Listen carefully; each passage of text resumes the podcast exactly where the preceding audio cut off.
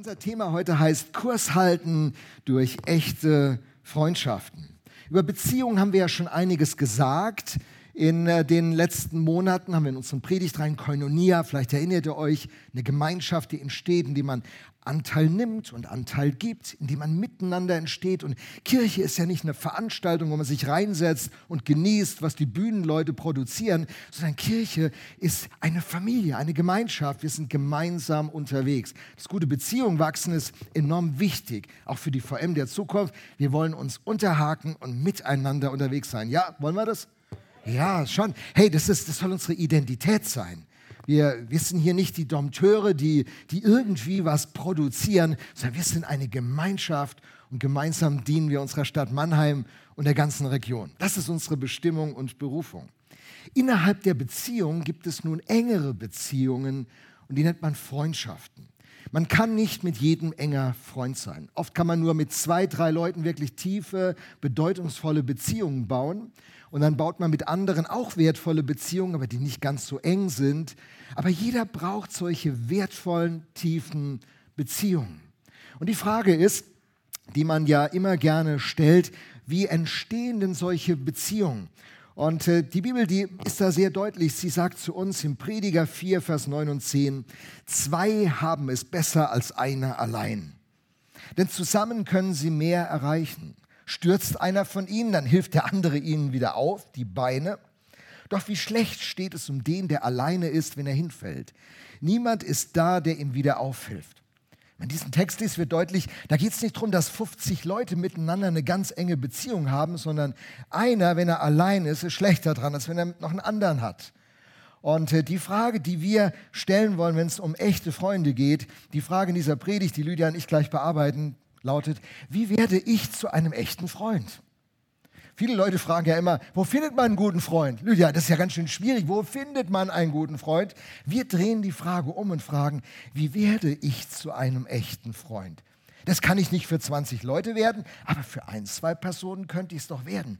Und könnt ihr euch vorstellen, wie diese Gemeinde sich entwickelt, wenn hier ganz viele echte Freunde sich finden, wie so Knotenpunkte, was wir für ein Netz bilden und wie wir gemeinsam unterwegs sein werden, ohne dass wir uns überfordern mit x Leuten in Kontakt sein müssen. Das geht ja gar nicht von unserem Leben. Echte Freunde. Die Frage ist also, wie werde ich zu einem echten Freund? Aber sag mal, Lothar, kennst du denn so richtig gute Freunde? Ja, guck mal, kennst du die?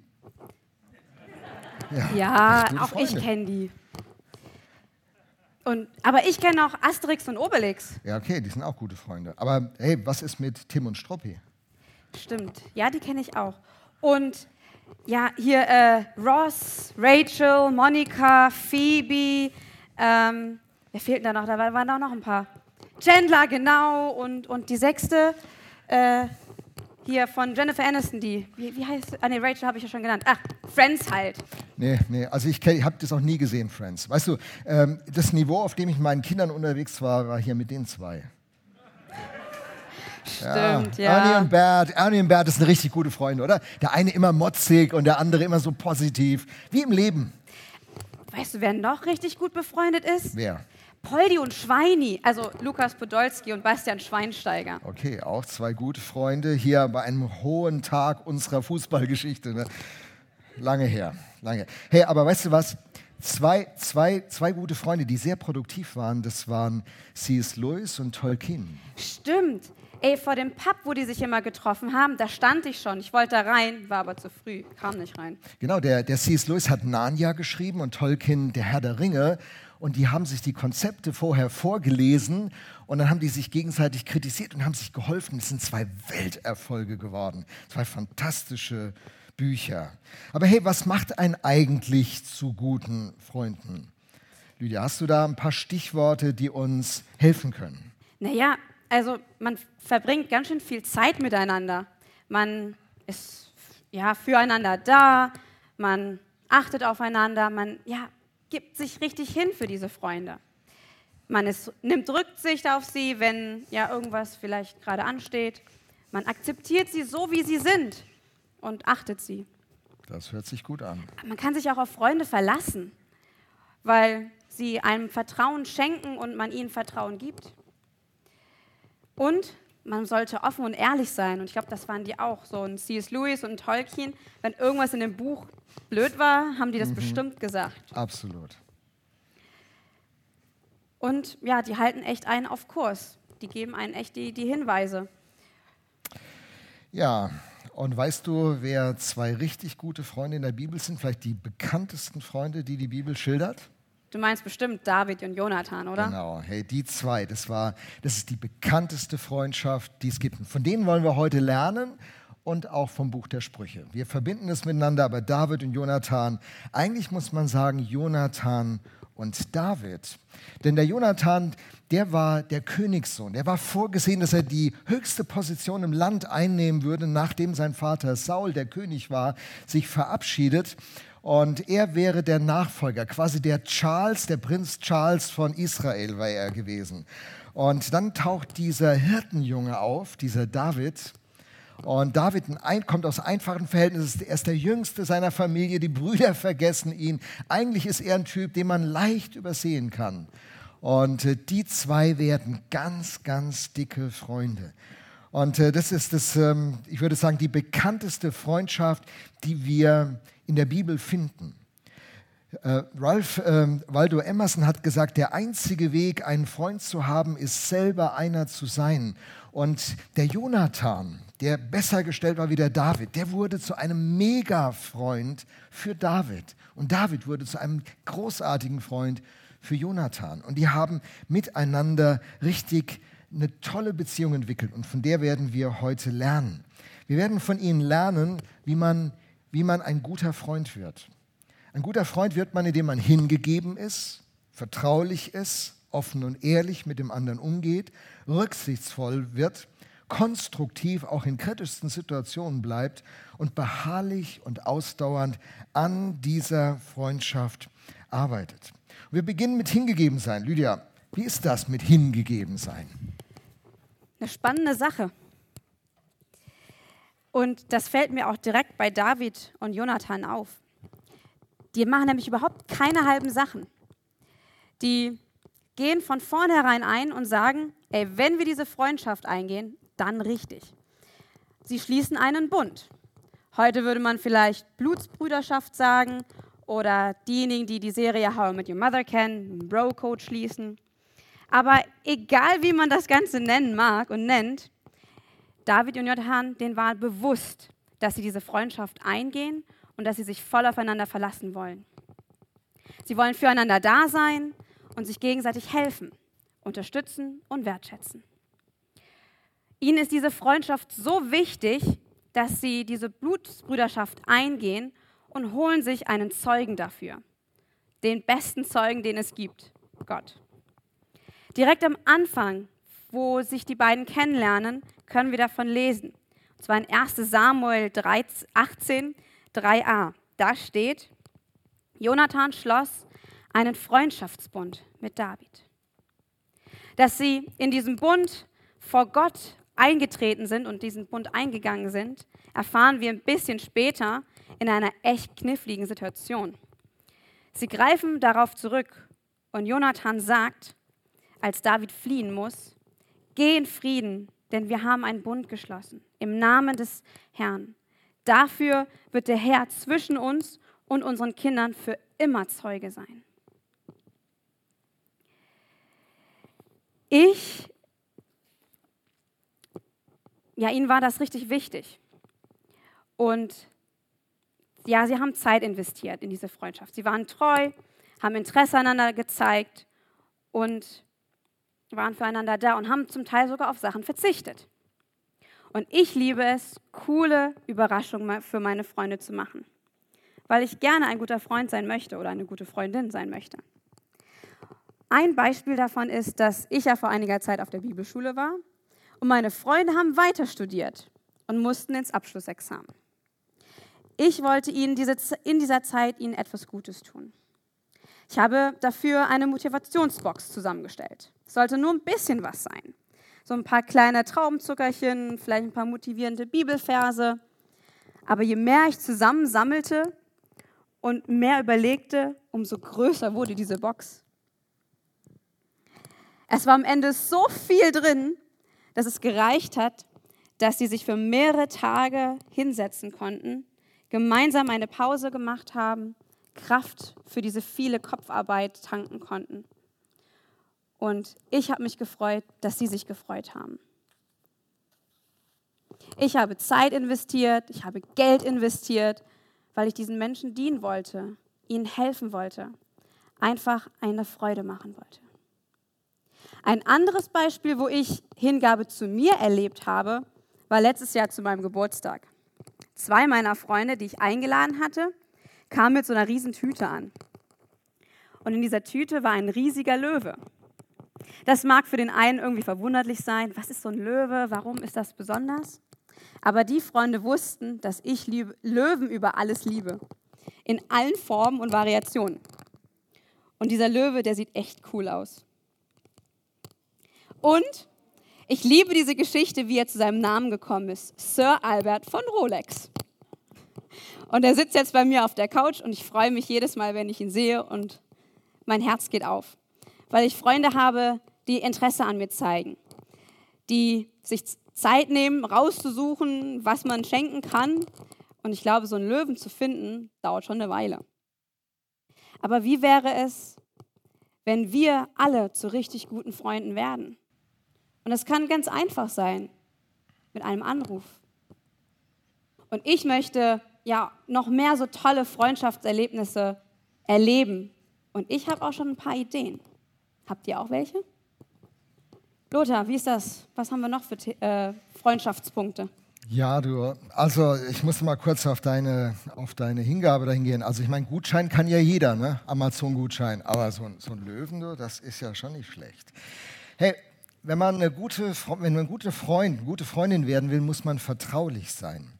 Man muss, äh, man muss wirklich da einen hohen Anspruch an sich setzen. Denn Menschen werden einem nur ihr Herz öffnen und sich einem anvertrauen, wenn man weiß, der ist vertraulich. Der plaudert es nicht aus. Der macht nicht irgendwie Punkte im Freundeskreis, weil er jetzt was über mich weiß, wo er sich wichtig machen kann.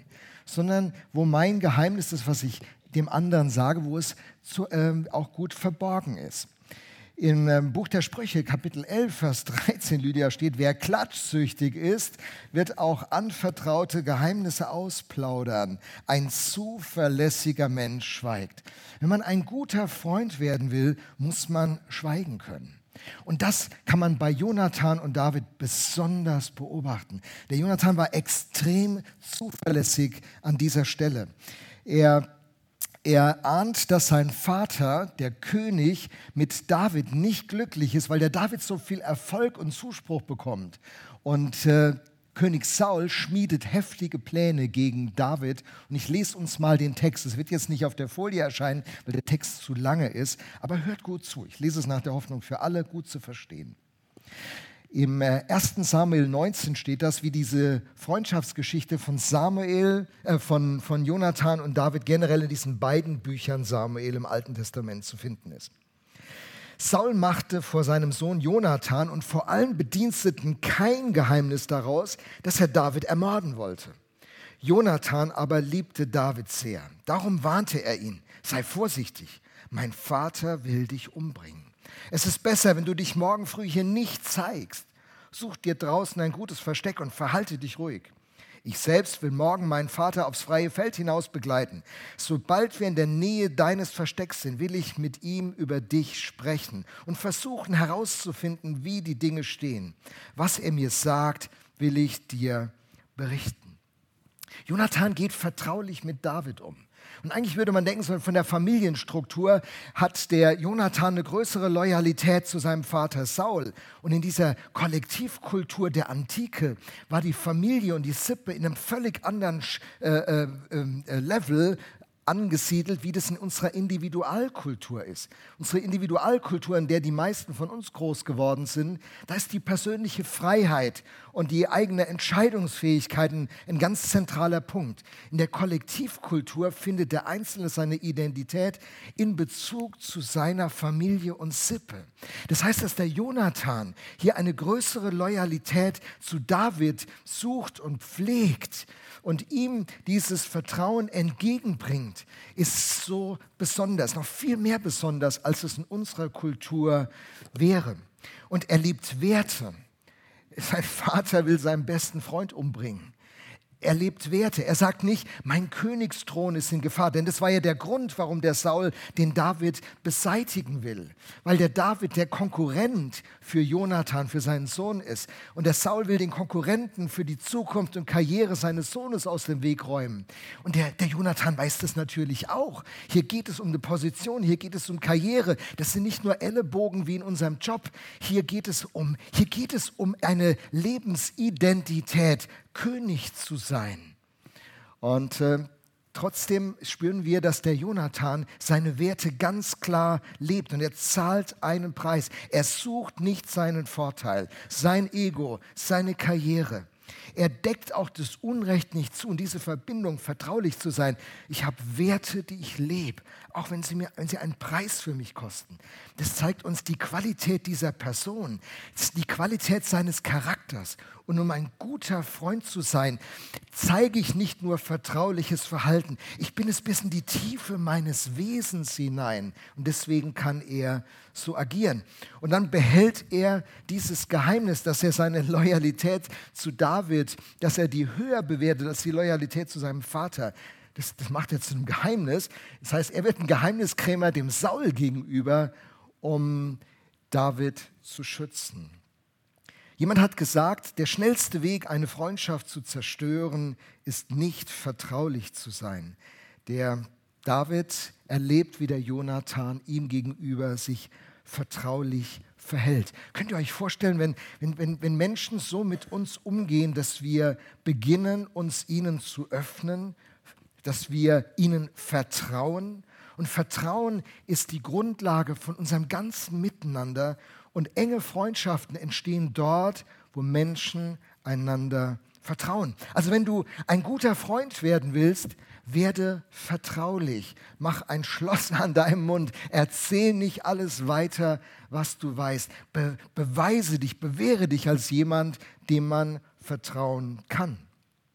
Aber es gibt ja noch mehr Punkte, die es in unserem Leben braucht, damit wir zu echten Freunden werden? Das ist ja unsere Frage. Denn es ist ja immer leicht zu sagen, ich finde keinen guten Freund. Aber schwieriger wäre es jetzt zu sagen, du bist kein guter Freund. Überlegt euch das mal. Marco, wenn das jemand zu uns sagen würde, äh, Marco, du, du bist echt kein guter Freund. Oder wenn du das, nachdem wir uns acht Monate kennen, sagst, Lothar, du bist echt kein guter Freund. Ich meine, das ist kein Lob, oder? Das ist hart, wenn Leute das über uns sagen. Und das macht Beziehungen schwierig. Und, und diese Vertraulichkeit, das ist kein Geklüngel, sondern die Offenheit und Ehrlichkeit ist eine nächste Grundlage, um ein guter Freund werden zu können. Wie gesagt, bei dem Jonathan ging es ja um seine Karriere, um seine Identität, Sohn des Königs zu sein. Und äh, der Preis der Ehrlichkeit, die Jonathan dem David gegenüber lebt, ist äh, ein sehr hoher. Denn der Saul ist genervt von den Erfolgen des Davids. Das ist ja der Grund, warum er den David aus dem Weg räumen will. Und wisst ihr, das Motiv dahinter ist Neid. Saul ist neidisch auf David, dass er von Gott so viel Gunst bekommt und will ihn deshalb auch aus dem Weg räumen. Neid ist ein ganz starkes Motiv in unserem Leben und Neid macht jede Beziehung kaputt. Josef wurde aus Neid von seinen Brüdern an die Ägypter verkauft. Jesus wurde aus Neid an die römischen Besatzer verraten. Paulus wurde aus Neid von seinen Gegnern verpfiffen. Neid ist ein ganz starkes Motiv dass jemand eine Gunst hat und etwas kann und etwas ist, was ich nicht kann, aber so gerne wäre. Das löst etwas in uns aus, was jede Freundschaft kaputt macht. Neidisch zu sein auf die Haare, auf die Schönheit, auf den guten Ruf, neidisch zu sein auf den Intellekt, auf die Bildung, auf die Gunst, die man erfahren kann, neidisch auf die, auf die Nähe zu wichtigen anderen Menschen. Neid, Neid ist ein ganz starkes Motiv. Kennst du das auch? Neid? Doch, ja. Neid ist brutal. Ich, ich merke das, wenn, wenn jemand richtig gut predigt, dann, dann denke ich so, boah, der predigt gut. Ich weiß nicht, ob ihr euch das vorstellen könnt. So als Pastor, da hörst du so eine Predigt, die richtig gut ist und denkst, ja, die Predigt ist richtig gut. Die ist richtig gut. Die ist, die ist richtig gut. Ey, wieso ist die so gut? Die hat er bestimmt irgendwo abgeschrieben. Die hat er bestimmt von irgendwo geklaut. Das kann gar nicht sein, dass der so gut predigt. Neid ist der große Betrüger in unserem Herzen. Neid macht unser Leben kaputt. Neid zerstört jede Beziehung. Und äh, David überwindet diesen, äh, Jonathan überwindet diesen Neid und ähm, er nimmt Rücksicht. Er nimmt Rücksicht auf den David. Er anerkennt, dass die Sach, der Sachverhalt ein anderer ist. Lydia, erzähl uns mal, was bedeutet es, rücksichtsvoll zu sein in einer Freundschaft? Ich fange mal da mit einem Zitat an, was ich gefunden habe, was ich gelesen habe. Das heißt, ein Freund kennt deine Vergangenheit, glaubt an deine Zukunft und nimmt dich heute so, wie du bist. Jonathan wusste, dass David eigentlich ein simpler Hirtenjunge war.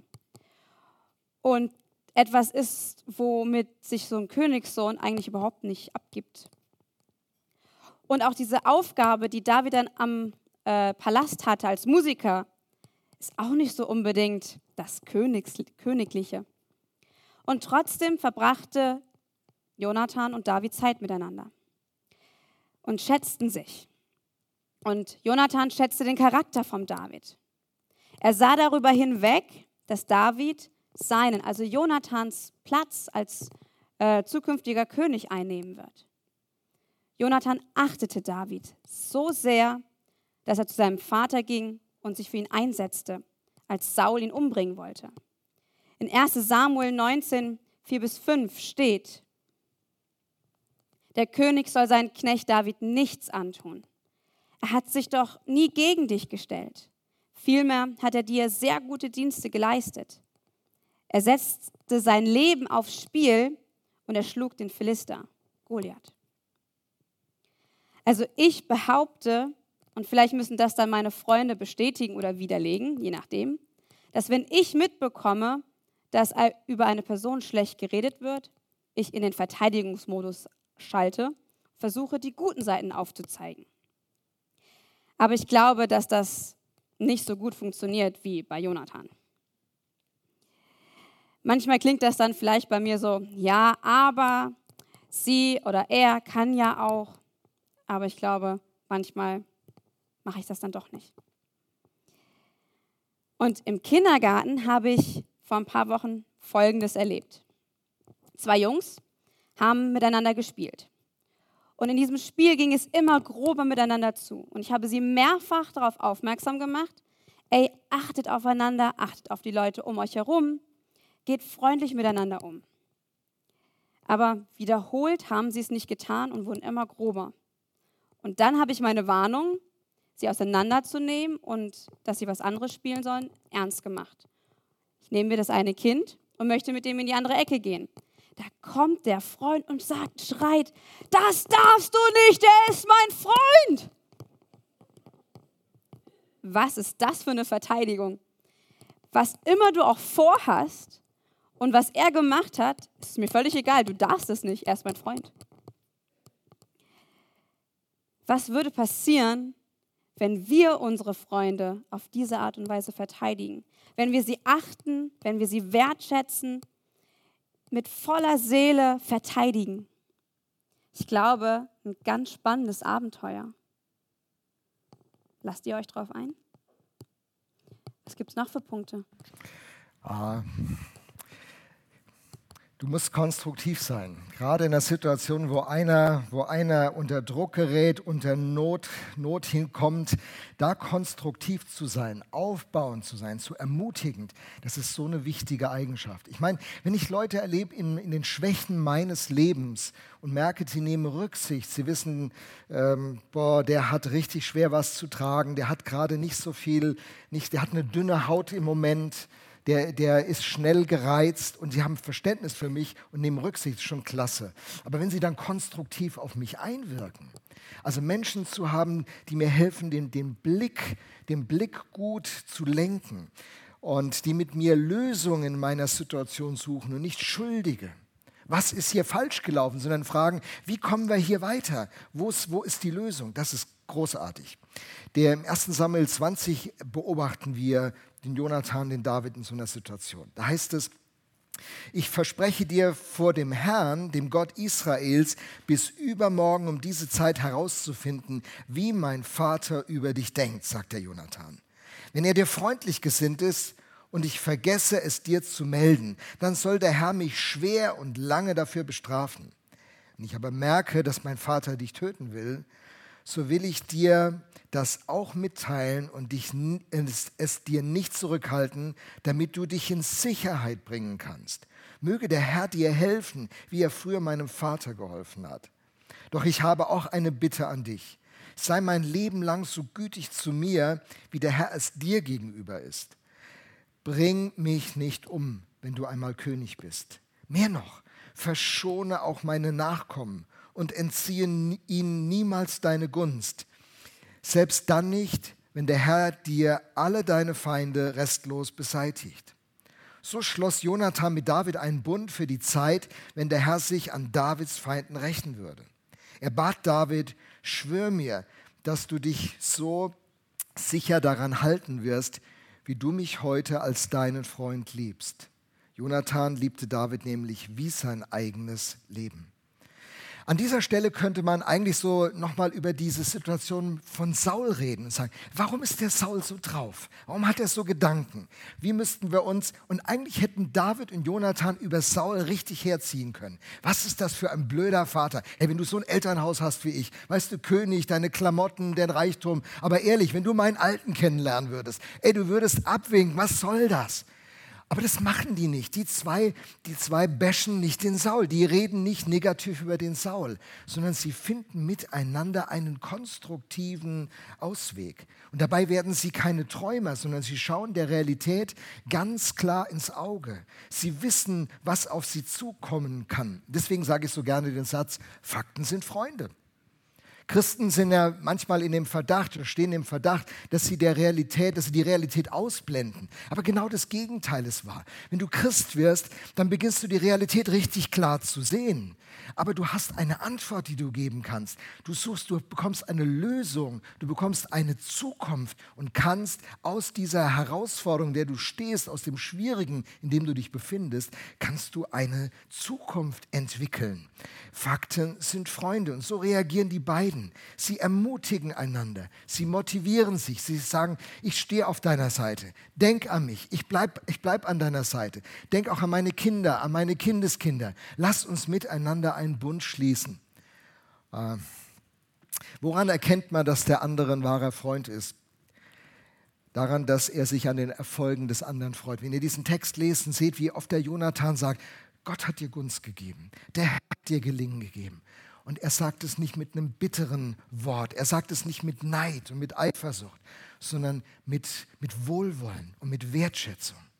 Das baut einen, eine Freundschaft. Manchmal habe ich gedacht, Lydia, dass dass äh, nicht David der bessere Freund ist, wobei man, wir Christen, wir reden ja viel mehr über David. Das ist uns sehr deutlich in unserer Vorbereitung. Eigentlich ist Jonathan das optimale Beispiel für einen Freund. Hey, weißt du, wenn du nämlich König wirst, du bist nachher ganz vorne und an der ersten Stelle, da ist es ja ganz einfach, ein bisschen großzügig zu sein. Wieder in meinem Beispiel, wenn du der beste Prediger der Stadt bist, dann kannst du ganz einfach Leute loben und äh, ihnen Gunst entgegenbringen. Aber wenn Leute neben dir auftauchen, die an dir vorbeiziehen, du hast Gitarre gespielt und auf einmal kommt einer, der spielt viel besser Gitarre wie du du, du hast, du hast äh, an irgendeiner Stelle mitgewirkt, du hast die Grafik gemacht, auf einmal kommt einer, der kann das noch viel besser. Du hast die Technik der Gemeinde gemacht, und auf einmal macht einer richtig gut die Technik. Oder spielst so hammermäßig äh, Schlagzeug wie Lukas. Hast du gesehen, wie begeistert Lukas heute war in der, der im liebt Schild? Den Kasten. Ja, der liebt den Kasten. Lukas, Wahnsinn. Aber man muss, ja auch, man muss ja auch sagen, Lukas hat an der Akademie. Hast du eigentlich Schlagzeug oder E-Gitarre studiert? Schlagzeug, ja. Mensch, was sind wir gesegnet mit Lukas? Einen kurzen Zwischenapplaus.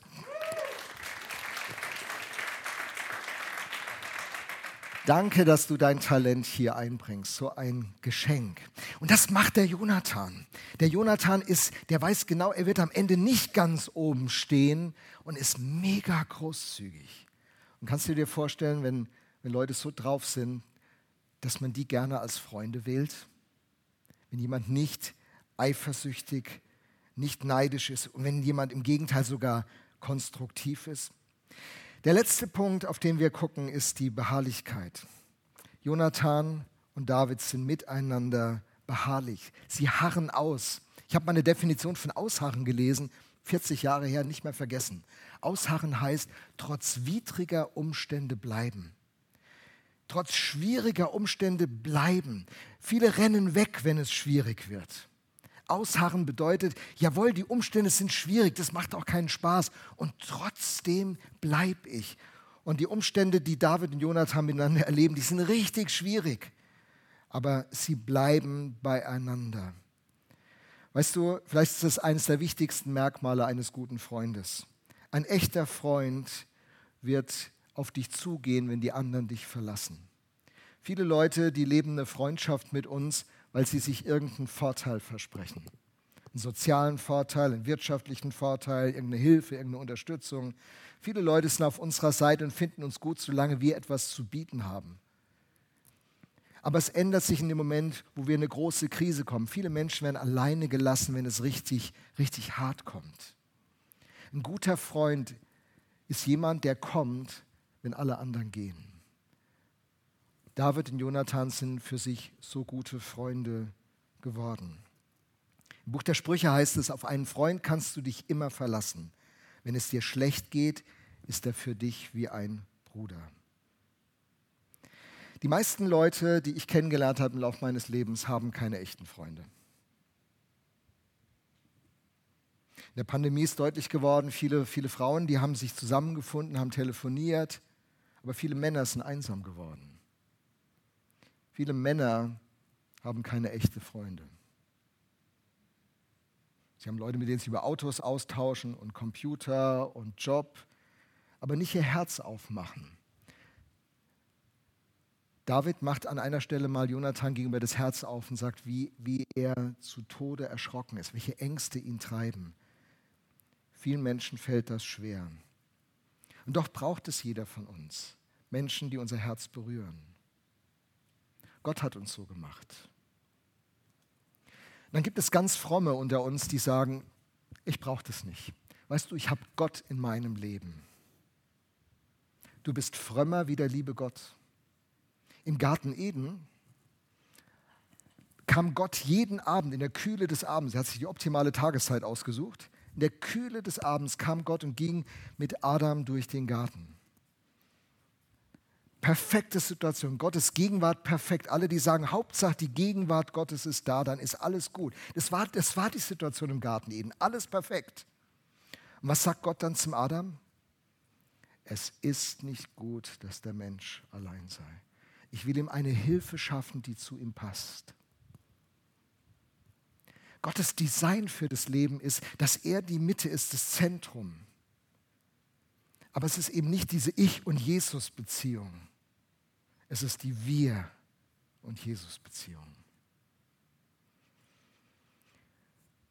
Mancher hat ganz schwierige Erfahrungen mit Freundschaften gemacht. Er ist verraten worden, er ist verletzt worden und er hat so einen Fluch in seinem Leben ausgesprochen, der, hat, der heißt, das wird mir nie mehr passieren.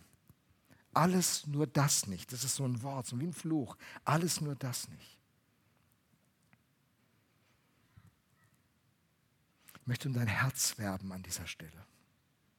Gott hat uns gemacht, dass wir zusammen unterwegs sind. Wir brauchen uns gegenseitig. Sei nicht frömmer wie der liebe Gott und denk, du brauchst den anderen nicht. Das stimmt nicht. Wir brauchen einander.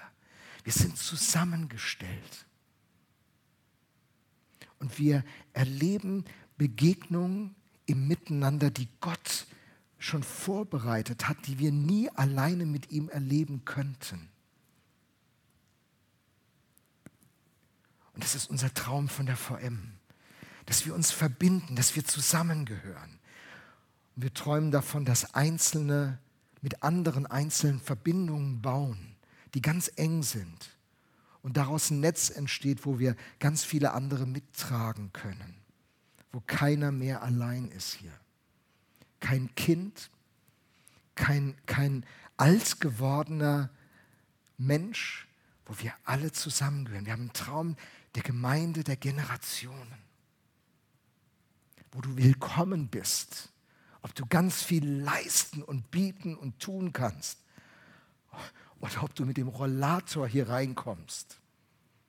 Als Jesus im Garten Gethsemane ist, da reicht ihm auch nicht Gottes Gegenwart. Da nimmt er seine Jünger mit. Und diese Jünger, die sollen ihn jetzt nicht erinnern an irgendwelche alttestamentlichen Texte, an irgendwelche Verheißungen, die die Situation erklären. Er sagt zu ihnen, könnt ihr nicht eine Zeit mit mir wachen? Was Jesus in diesem Garten Gethsemane brauchte, war die Nähe von anderen. Ganz oft brauchen wir nicht den schlauen Rat, sondern die Nähe, das Miteinander. Gott hat uns so gemacht. Hey, das ist unser Traum als VM. Ist ein guter Traum? Wir werden Kurs halten. Wir werden Kurs halten. Ich würde sagen, Lydia? Ja. Amen.